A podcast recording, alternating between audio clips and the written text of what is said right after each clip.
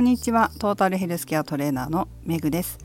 この番組はフィットネス業界に20年以上携わっている私が独自の視点で健康やダイエットに関する情報を解説し配信する番組です。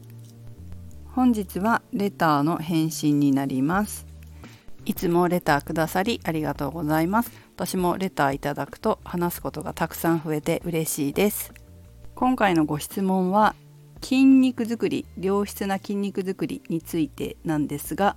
皆さんが思った回答とはちょっと違うかもしれません、えー、では読んでいきます。メグさんこんにちは。先日レターを送らせていただいたものです。たびたびとなり申し訳ありません。お伺いできましたらお願いいたします。メグさんの過去の放送を聞かせていただいたら均質点数のことを話されていました。私も自分の均質点数に興味があり去年の9月にタニタの体組成計を購入しました。測った結果41点で大ショックを受けました。メグさんが100点だったと聞きすごいと思わず声に出してしまいました。今はだいたい50点後半を行ったり来たりしています。メグさんの均質の良さはとても納得できるなと思いました。筋肉の質が最高なのは本当に素晴らしいですね。私も1点でも筋質を高めるために頑張りたいです。筋質を高めるためにも運動栄養睡眠など基本的なバランスが大切なのは同じだと思いますがもしみなメグさんのおすすめの取り組みなどがありましたら教えていただけると嬉しいです。よろしくお願いいたします。ということです。いつもありがとうございます。そしてご質問ありがとうございます。えっと、まず、均質点数について聞いてくださっている方にも分かるように解説しますね。均質点数っていうのは、タニタの体組成計に使われているある技術のことです。技術っていうのかな？測定法っていうのかな？デュアル周波数測定というものによって測定された情報から筋肉の質を点数で評価したものになります。まあ、そういう周波数によって測定する技術がこのタニタの体組成計には使われているみたいなんですよね。で、えー、これは実は私ちょっとホームページを見てるんですけどちょっと2015年の情報みたいなんですがこれは世界初らしくて今ちょっとどうなってるか分かんないですねもう2022年ですからね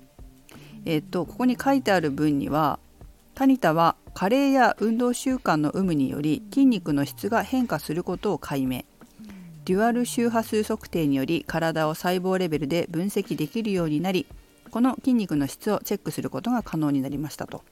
でこれは整形外科関連の学会でも発表されてるみたいなんです。えっ、ー、と関連する学会発表第45回日本人あごめん日本人工関節学会2015年ですね。人工股関節設置術後の回復指標としての生体インピダンス法の有用性。それから第56回日本小児神経学会学術集会2014年。生体電気インピーダンス法による筋ジストロフィー患者の国家付近評価方法の開発って書いてありますね。でこの点数均質点数先ほどご質問者様は50点台後半って書いてありましたね。そうだよね50点後半を行ったり来たりしてると。で私が100点だったっていうふうに書いてありますけど100点だったのは実は1回だけなんですよ。でこれ測定する時間が違ってていつもと。いつもはお風呂上がりに測定するんです。私が絶対忘れない。絶対じゃないんだけどあんまり忘れない。絶対なるべく絶対測定できるのがお風呂上がりなんです。それは冬場寒いとお風呂に入る前だったら私測定しない可能性があるんですよ。寒くて。でもお風呂上がりは冬場でもあったかいから体組成計に乗りやすいということでいつもお風呂上がりに測定するんですね。なので若干状態っていうか環境っていうか私の体がちょっと違ってるので、えー、あまりこう比較にはならないと思うんですけど100点だったのはこの体組成計を買った日の買った日に乗ったっていうことなんですよ。買った日にすぐ乗ってみた。でそしたら100点だったっていうことで最近のデータをちょっと私実はあんまりこう関心なくて見てなかったんですけど今さっき見てみたら平均点が80点ぐらいだったんですね。でこれはどういう結果なのかなってことを本当知らなくて。で見てみたんですけど私は40代なので40代のところの均質点数の評価表を見ると低いが55点以下標準が56から79点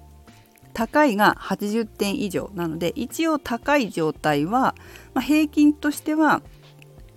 キープできてるみたいなんですけども下にその判定表の下に注釈で以下の時は均質点数が正しく評価されないことがありますと書いてあってそれ2点あります。1つが疲れやむくみなどがある時もう1つが脱水や血流の低下がある時ということでえ結構うんとむくみとかもあることもあるしお風呂上がりは脱水してるかなって思うので測定は正しくないと思います。もしかしたらね。もしかしたらっていうか正しくないだろうな。でもまあそんな感じっていうことですね。まあ大体そのぐらいだからいいんじゃないの？80点ぐらいお風呂上がりであればまあ高いのかなみたいな感じにしておきましょうか。はい。ちなみにこれ40代の女性の点数でしたけど男性になると低いが48点以下。標準が49から76点高いが77点以上だそうです。30代も読んどきますか。30代の女性低いが58点以下標準が59から84点高いが85点以上。男性の30代は低いが52点以下標準が53から79点高いが80点以上。というふうになっています。ちょっと私が見たサイトのページはこの URL を解説欄に貼っておきますので興味あれば見てください。ごめん私本当にねこれパパって出てきたやつを見たのであの古かったらごめんなさいね。一応タニタのホームページでピックアップ2019年10月30ってなってるんだけどな。とても勉強になると思います。さてレターの内容に戻りますがえー、っと私のおすすめの取り組みですね。品質を高めるために。品質を高めるための私のおすすめの取り組みっていうことですがえっ、ー、とおすすめの取り組みはこれパーソナルトレーナーならではの回答かもしれませんけどその人その人によって違う。まずその人その人の体それから環境、えーと、生活環境だったり仕事の環境だったりそれから性格によっても違う。そしてその時その時でも違う。その時その時っていうのはえっ、ー、と何て言うのかな。どのぐらいの意識がその人の中にこう積もっているか。意識っていうのは健康づくりに対する体づくりに対する意識がどのくらいあるのかということだったりどの程度運動ができるのか体動かせるのかということによっても違うかなっては思います。その上であえて共通項を探すとしたら絶対大事なのが体を動かすことであれば2つです。1つはトレーニングの原理原則に従って実施すること2つ目が継続することかなって思いますね。トレーニングの原理原則っていうのがちゃんとあって筋肉を増やしたりとか筋力を高めるためのものがちゃんとあるんですよ。でそれは絶対です。やっぱり本質です。その本質にのっとってやること。そしてそれを継続すること。継続しないと結局筋肉、まあ、筋力が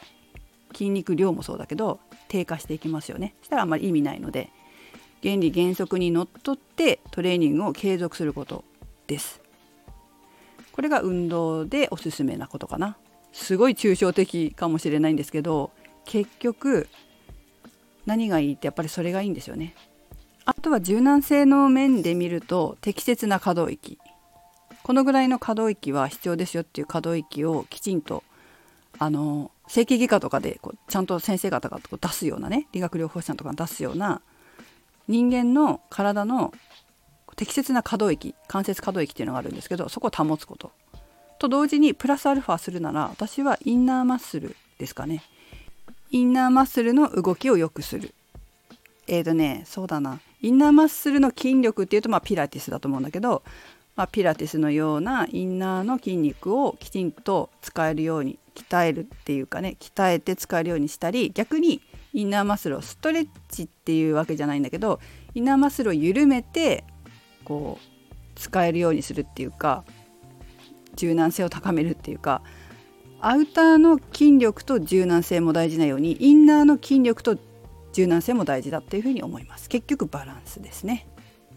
まあ運動はそんな感じですかね。食事はもう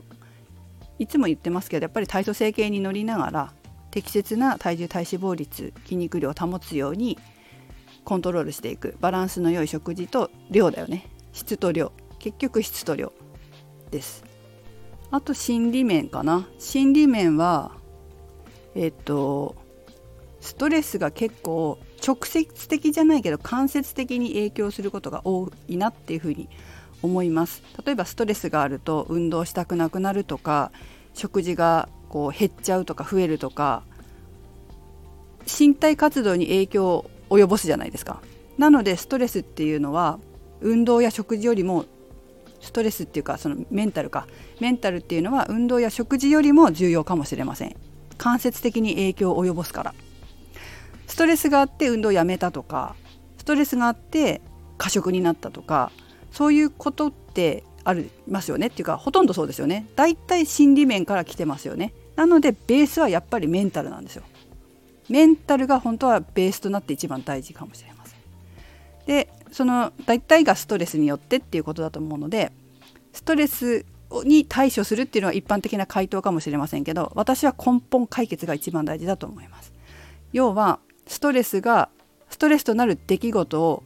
起こらないようなストレスとなる現象を起こさないような思考を思考パターンにするっていうことかな。やはりストレスに対処するって言ってもしょっちゅう対処してたら結局筋肉作りっていうのは進まないこともあるので、えっと、そもそも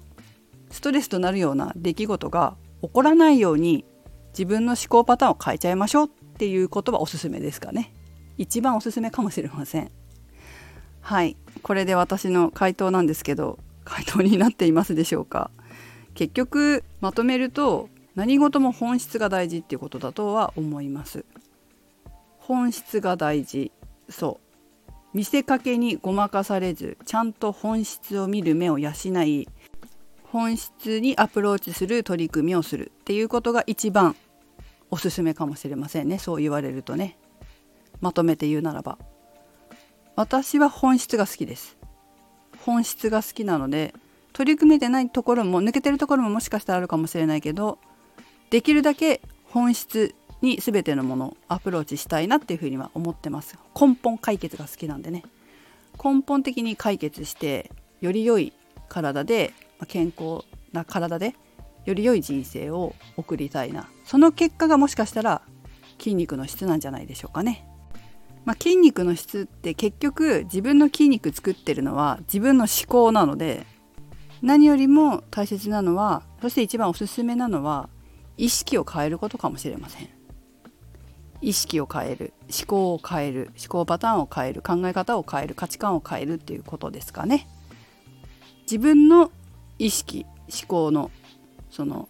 質っていうかといったものが変わってくると自然と筋肉の質は変わってくると思いますしそうすると人生の質も変わってきて質の高い体質の高い人生が生きれるようになるのかもしれません。私自身もこれからもより良い質の高い体で質の高い人生を送れるように日々ね取り組んでいきたいと思っています。ちょっとこれ想定外の回答だったらごめんなさい。でも私はそういうふうに考えてますかね。本質。それではメグでした。thank you